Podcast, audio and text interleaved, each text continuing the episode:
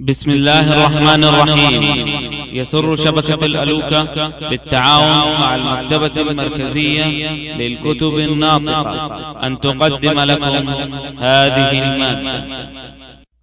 تفسير سورة البقرة لابن كثير. نواصل قراءة تفسير سورة البقرة من قوله تعالى وإذ قال إبراهيم رب اجعل هذا بلدا آمنا وارزق أهله من الثمرات من آمن منهم بالله واليوم الآخر. وقوله تعالى وإذ قال إبراهيم رب اجعل هذا بلدا آمنا وارزق أهله من الثمرات من آمن منهم بالله واليوم الآخر. قال الإمام أبو جعفر ابن جرير أخبرنا ابن بشار أخبرنا عبد الرحمن بن مهدي أخبرنا سفيان عن أبي الزبير عن جابر بن عبد الله قال قال رسول الله صلى الله عليه وسلم إن إبراهيم حرم بيت الله وأمنه وإني حرمت المدينة ما بين لابتيها فلا يصاد صيدها ولا يقطع عداهها.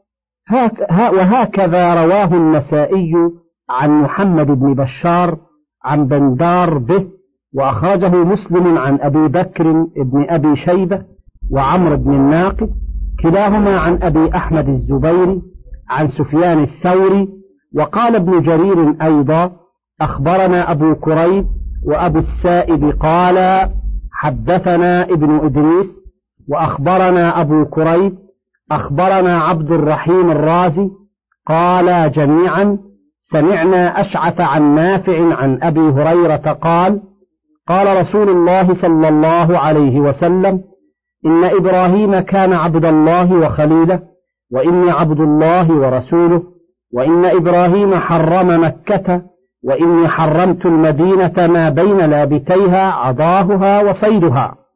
لا لا يحمل فيها سلاح لقتال ولا يقطع منها شجرة إلا لعلف بعير.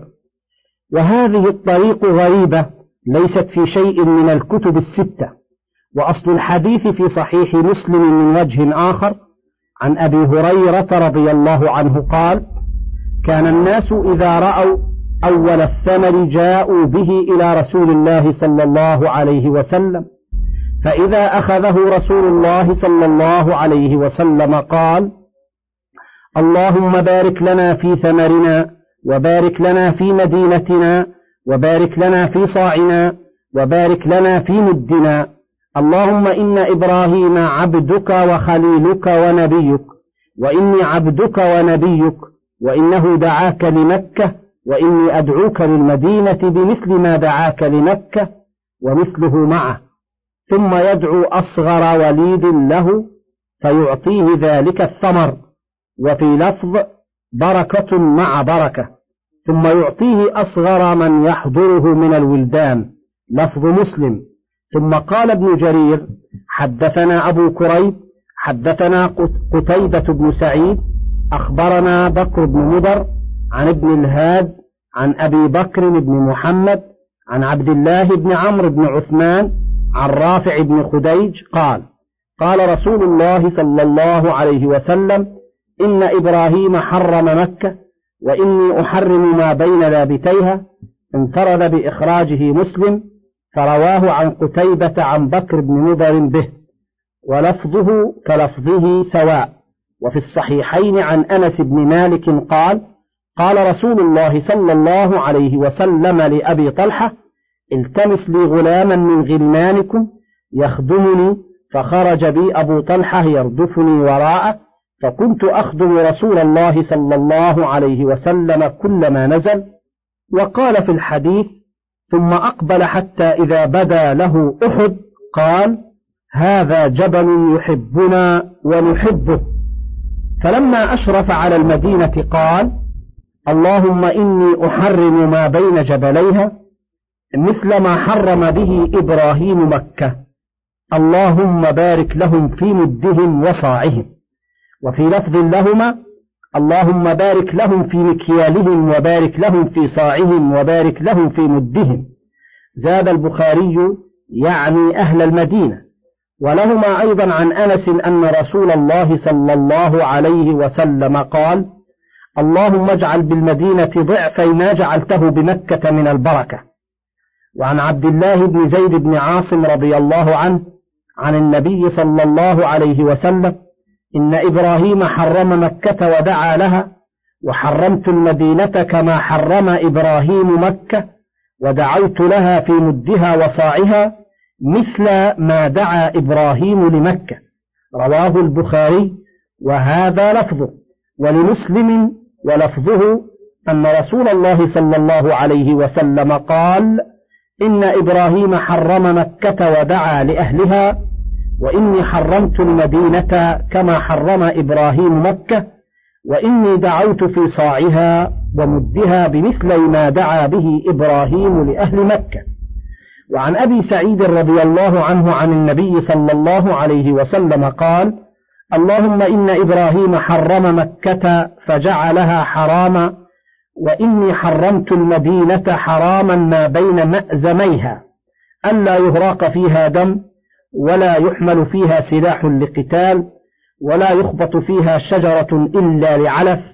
اللهم بارك لنا في مدينتنا اللهم بارك لنا في صاعنا اللهم بارك لنا في مدنا اللهم اجعل مع البركة بركتين. الحديث رواه مسلم والأحاديث في تحريم المدينة كثيرة. وإنما أوردنا منها ما هو متعلق بتحريم إبراهيم عليه السلام لمكة لما في ذلك من مطابقة الآية الكريمة. وتمسك بها من ذهب إلى أن تحريم مكة إنما كان على لسان إبراهيم الخليل وقيل إنها محرمة منذ خلقت مع الأرض وهذا أظهر وأقوى والله أعلم. وقد وردت أحاديث أخر تدل على أن الله تعالى حرم مكة قبل خلق السماوات والأرض كما جاء في الصحيحين عن عبد الله بن عباس رضي الله عنهما قال قال رسول الله صلى الله عليه وسلم يوم فتح مكة إن هذا البلد حرمه الله يوم خلق السماوات والأرض فهو حرام بحرمة الله إلى يوم القيامة وإنه لم يحل القتال فيه لأحد قبلي ولم يحل لي إلا ساعة من نهار فهو حرام بحرمة الله إلى يوم القيامة.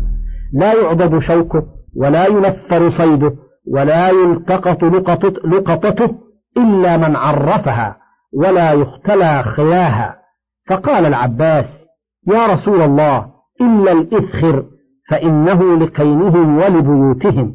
فقال إلا الإذخر وهذا لفظ مسلم. ولهما عن أبي هريرة نحو, نحو من ذلك. ثم قال البخاري بعد ذلك وقال أبان ابن صالح عن الحسن بن مسلم عن صفية بنت شيبة سمعت النبي صلى الله عليه وسلم مثله وهذا الذي علقه البخاري رواه الإمام أبو عبد الله بن ماجه عن محمد بن عبد الله بن نمير عن يونس بن بكير عن محمد بن إسحاق عن أبان بن صالح عن الحسن بن مسلم بن يناق عن صفية بنت شيبة قالت سمعت رسول الله صلى الله عليه وسلم يخطب عام الفتح فقال يا أيها الناس إن الله حرم مكة يوم خلق السماوات والأرض فهي حرام إلى يوم القيامة لا يعبد شجرها ولا ينفر صيدها ولا يأخذ لقطتها إلا منشد. فقال العباس إلا الإفخر فإنه للبيوت والقبور. فقال رسول الله صلى الله عليه وسلم إلا الإفخر. وعن أبي شريح العدوي أنه قال لعمرو بن سعيد وهو يبعث البعوث إلى مكة ائذن لي أيها الأمير أن أحدثك قولا قام به رسول الله صلى الله عليه وسلم الغد من يوم الفتح سمعته سمعته أذناي ووعاه قلبي وأبصرته عيناي حين تكلم به. إنه حمد الله وأثنى عليه ثم قال إن مكة حرمها الله ولم يحرمها الناس فلا يحل لامرئ يؤمن بالله واليوم الآخر أن يسفك بها دما ولا يعضد بها شجرة. فإن أحد ترخص بقتال رسول الله صلى الله عليه وسلم فقولوا إن الله أذن لرسوله ولم يأذن لكم وإنما أذن لي فيها ساعة من نهار. وقد عادت حرمتها اليوم كحرمتها بالأمس فليبلغ الشاهد الغائب. فقيل لأبي شريح ما قال لك عمرو؟ قال أنا أعلم بذلك منك يا أبا شريح إن الحرم لا يعيد عاصيا ولا فارا بدم ولا فارا بخربة. رواه البخاري ومسلم وهذا لفظه. فإذا علم هذا فلا منافاة بين هذه الأحاديث الدالة على أن الله حرم مكة يوم خلق السماوات والأرض وبين الأحاديث الدالة على أن إبراهيم عليه السلام حرمها. لأن إبراهيم بلغ عن الله حكمه فيها وتحريمه إياها. وأنها لم تزل بلدا حراما عند الله قبل بناء إبراهيم عليه السلام لها كما أنه قد كان رسول الله صلى الله عليه وسلم مكتوبا عند الله خاتم النبيين وإن آدم لمنجدل في طينته. ومع هذا قال إبراهيم عليه السلام ربنا وابعث فيهم رسولا منهم الآية وقد أجاب الله دعاءه بما سبق في علمه وقدره. ولهذا جاء في الحديث أنهم قالوا يا رسول الله أخبرنا عن بدء أمرك. فقال دعوة أبي إبراهيم عليه السلام وبشرى عيسى بن مريم. ورأت أمي كأنه خرج منها نور أضاء له قصور الشام. أي أخبرنا عن بدء أي أخبرنا أي أخبرنا عن بدء ظهور أمرك كما سيأتي قريبا إن شاء الله. وأما مسألة تفضيل مكة على المدينة كما هو قول الجمهور أو المدينة على مكة كما هو مذهب مالك وأتباعه فتذكر في موضع آخر بأذلتها إن شاء الله وبه الثقة. وقوله تعالى إخبارا عن الخليل أنه قال رب اجعل هذا بلدا آمنا أي من الخوف أي لا يرعب أهله. وقد فعل الله ذلك شرعا وقدرا كقوله تعالى ومن دخله كان آمنا وقوله أولم يروا أنا جعلنا حرما آمنا ويتخطف الناس من حولهم؟ إلى غير ذلك من الآيات وقد تقدمت الأحاديث في تحريم القتال فيه.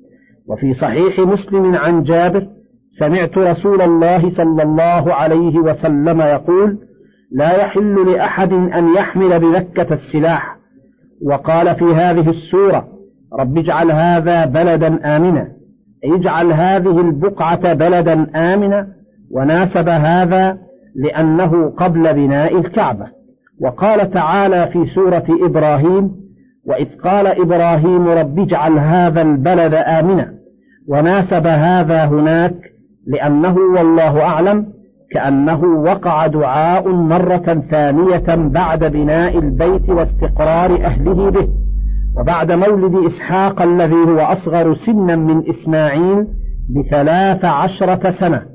ولهذا قال في آخر الدعاء الحمد لله الذي وهب لي على الكبر إسماعيل وإسحاق إن ربي لسميع الدعاء. وقوله تعالى وارزق أهله من الثمرات من آمن منهم بالله واليوم الآخر قال ومن كفر فأمتعه قليلا ثم أضطره إلى عذاب النار وبئس المصير قال أبو جعفر الرازي عن الربيع بن أنس عن أبي العالية عن أبي بن كعب قال ومن كفر فأمتعه قليلا ثم أضطره إلى عذاب النار وبئس المصير. قال هو قول الله تعالى وهذا قول مجاهد وعكرمة وهو الذي صوره ابن جرير رحمه الله. قال وقرأ آخرون قال ومن كفر فأمتعه قليلا ثم أضطره إلى عذاب النار وبئس المصير. فجعلوا ذلك من تمام دعاء إبراهيم. كما رواه أبو جعفر عن الربيع عن أبي العالية قال كان ابن عباس يقول ذلك قول إبراهيم يسأل ربه أن من كفر فأمتعه قليلا وقال أبو جعفر عن ليث بن أبي سليم عن مجاهد ومن كفر فأمتعه قليلا يقول ومن كفر فارزقه رزقا قليلا أيضا ثم أضطره إلى عذاب النار وبئس المصير. قال محمد بن إسحاق لما عن لإبراهيم الدعوة على من أبى الله أن يجعل له الولاية انقطاعا إلى الله ومحبته وفراقا لمن خالف أمره وإن كانوا من ذريته حين عرف أنه كائن منهم ظالم لا يناله عهده بخبر الله له بذلك قال الله تعالى ومن كفر فإني أرزق البر والفاجر وأمتعه قليلا. وقال حاتم بن إسماعيل عن حميد الخراط عن عمار الذهبي عن سعيد بن جبير عن ابن عباس في قوله تعالى رب اجعل هذا بلدا آمنا وارزق أهله من الثمرات من آمن منهم بالله واليوم الآخر.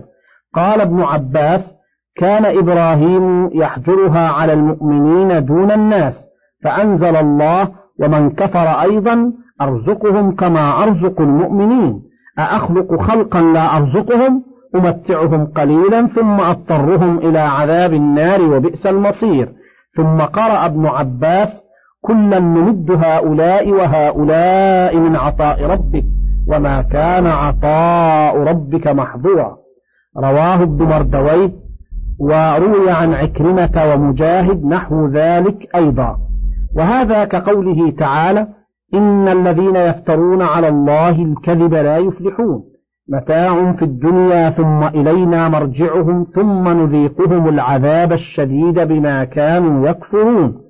وقوله تعالى ومن كفر فلا يحزنك كفرهم إلينا مرجعهم فننبئهم بما عملوا.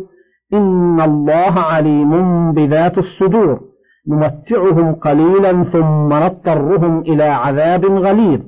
وقوله ولولا أن يكون الناس أمة واحدة لجعلنا لمن يكفر بالرحمن لبيوتهم سقفا لجعلنا لمن يكفر بالرحمن لبيوتهم سقفا من فضة ومعارج عليها يظهرون ولبيوتهم أبوابا وسررا عليها يتكئون وزخرفا وإن كل ذلك لما متاع الحياة الدنيا والآخرة عند ربك للمتقين.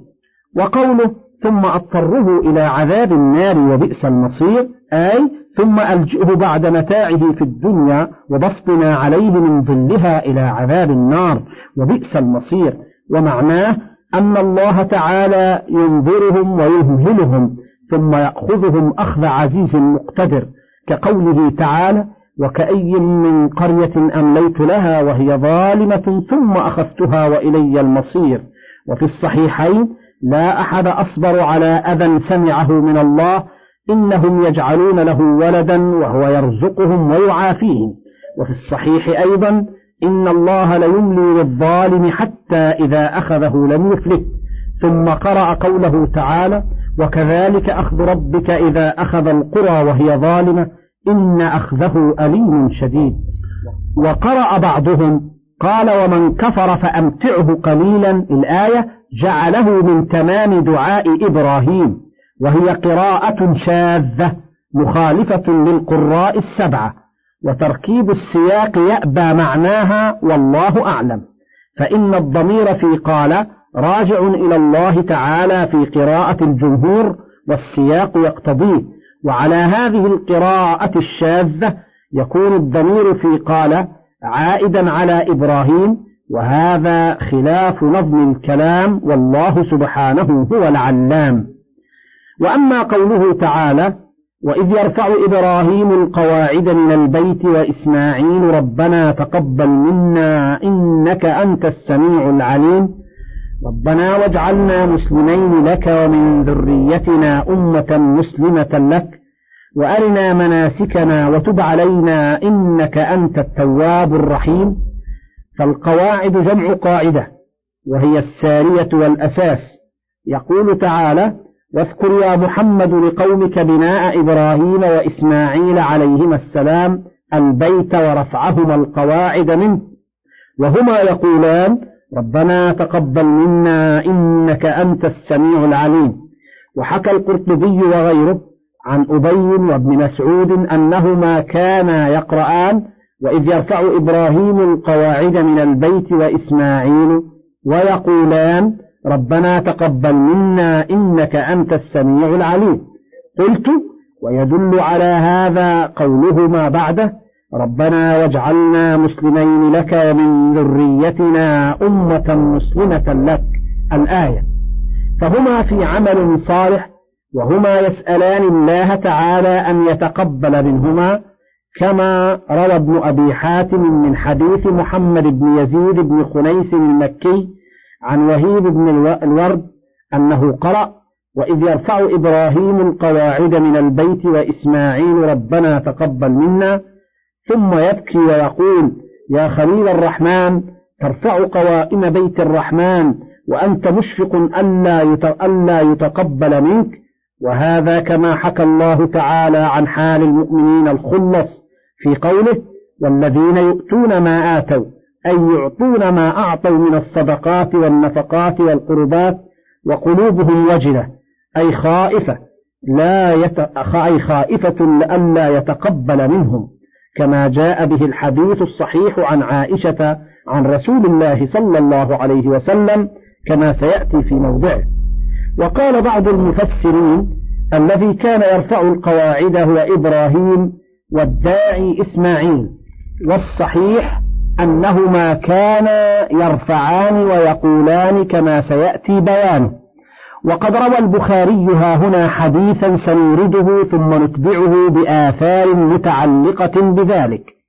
قال البخاري رحمه الله حدثنا عبد الله بن محمد أخبرنا عبد الرزاق أخبرنا معمر عن أيوب السختياني وكثير بن كثير بن المطلب ابن أبي وداعة يزيد أحدهما على الآخر عن سعيد بن جبير عن ابن عباس رضي الله عنهما قال أول ما اتخذ النساء المنطق من قبل أم إسماعيل اتخذت منطقا لتعفي أثرها على سارة.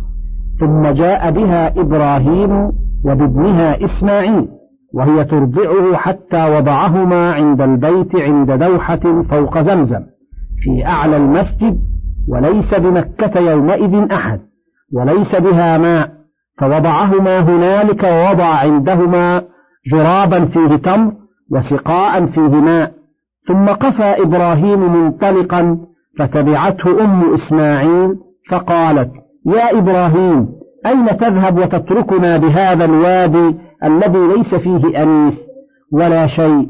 فقالت له ذلك مرارا وجعل لا يلتفت إليها. فقالت الله أمرك بهذا؟ قال نعم. قالت إذا لا يضيعنا.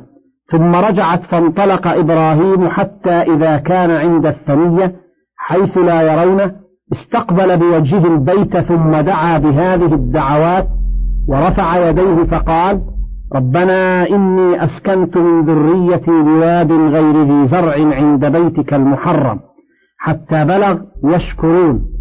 وجعلت أم إسماعيل ترضع إسماعيل وتشرب من ذلك الماء حتى إذا نفد ما في, ما في السقاء عطشت وعطش ابنها.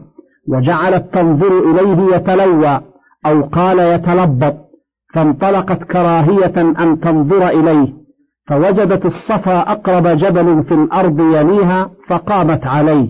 ثم استقبلت الوادي تنظر هل ترى أحدا؟ فلم ترى أحدا.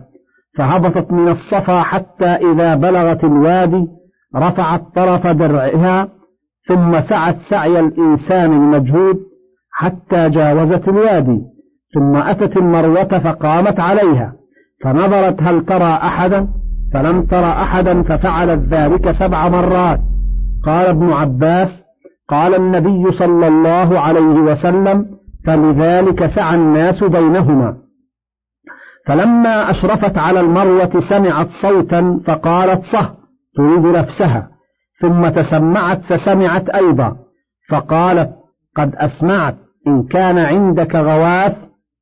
فإذا هي بالملك عند موضع زمزم فبحث بعقبه أو قال بجناحه حتى ظهر الماء فجعلت تحوضه وتقول بيدها هكذا وجعلت تغرف من الماء في سقائها وهو يفور بعدما تغرف.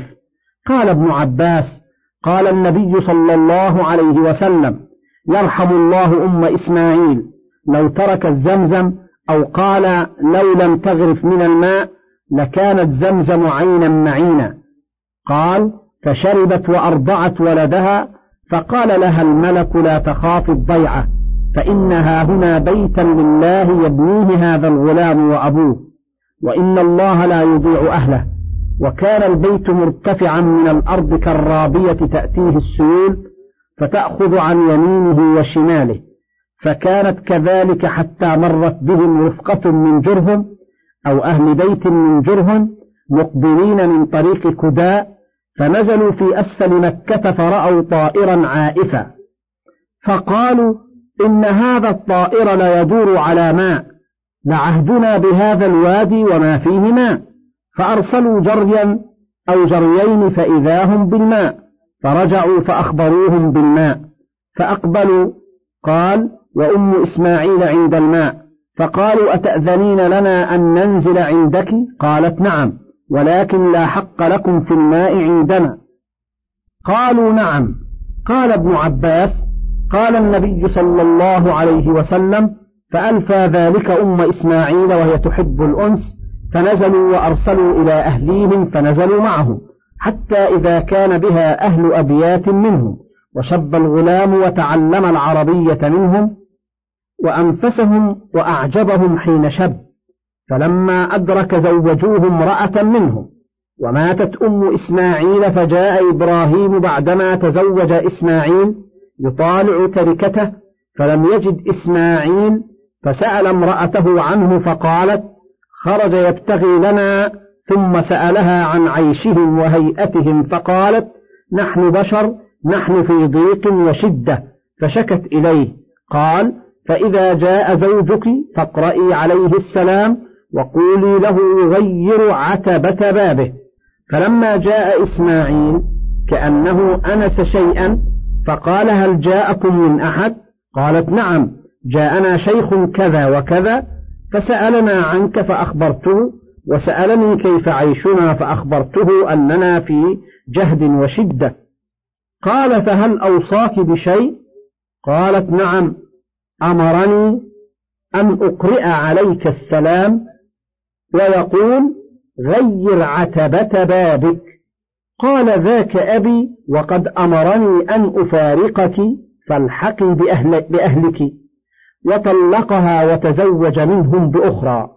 فلبث عنهم إبراهيم ما شاء الله ثم أتاهم بعد فلم يجد. فدخل على امرأته فسألها عنه فقالت خرج يبتغي لنا. قال كيف أنتم؟ وسألها عن عيشهم وهيئتهم فقالت نحن بخير وسعة وأثنت على الله عز وجل قال ما طعامكم؟ قالت اللحم. قال فما شرابكم؟ قالت الماء. قال اللهم بارك لهم في اللحم والماء. قال النبي صلى الله عليه وسلم ولو ولم يكن لهم يومئذ حب ولو كان لهم لدعا لهم فيه. قال فهما لا يخلو عليهما أحد بغير مكة إلا لم يوافقا. قال فإذا جاء زوجك فاقرئي عليه السلام ومريه يثبت عتبة بابه. فلما جاء إسماعيل قال هل أتاكم من أحد؟ قالت نعم. أتانا شيخ حسن الهيئة وأثنت عليه فسألني عنك. فأخبرته فسألني كيف عيشنا؟ فأخبرته أنا بخير. قال فأوصاك بشيء؟ قالت نعم. هو يقرئ عليك السلام ويأمرك أن تثبت عتبة بابك. قال ذاك أبي وأنت العتبة أمرني أن أمسكك. ثم لبث عنهم ما شاء الله ثم جاء بعد ذلك وإسماعيل يبري نبلا له تحت دوحة قريبا من زمزم. فلما رآه قام إليه وصنع كما يصنع الوالد بالولد والولد بالوالد. ثم قال يا إسماعيل إن الله أمرني بأمر. قال فاصنع ما أمرك ربك. قال وتعينني. قال وأعينك. قال فإن الله أمرني أن أبني ها هنا بيتا. وأشار إلى أكنة مرتفعة على ما حولها. قال فعند ذلك رفع القواعد من البيت فجعل إسماعيل يأتي بالحجارة وإبراهيم يبني حتى إذا ارتفع البناء جاء بهذا الحجر فوضعه له فقام عليه وهو يبني وإسماعيل يناوله الحجارة وهما يقولان ربنا تقبل منا إنك أنت السميع العليم. قال فجعلا يبنيان حتى يدورا حول البيت وهما يقولان ربنا تقبل منا إنك أنت السميع العليم. من فضلك تابع بقية المادة.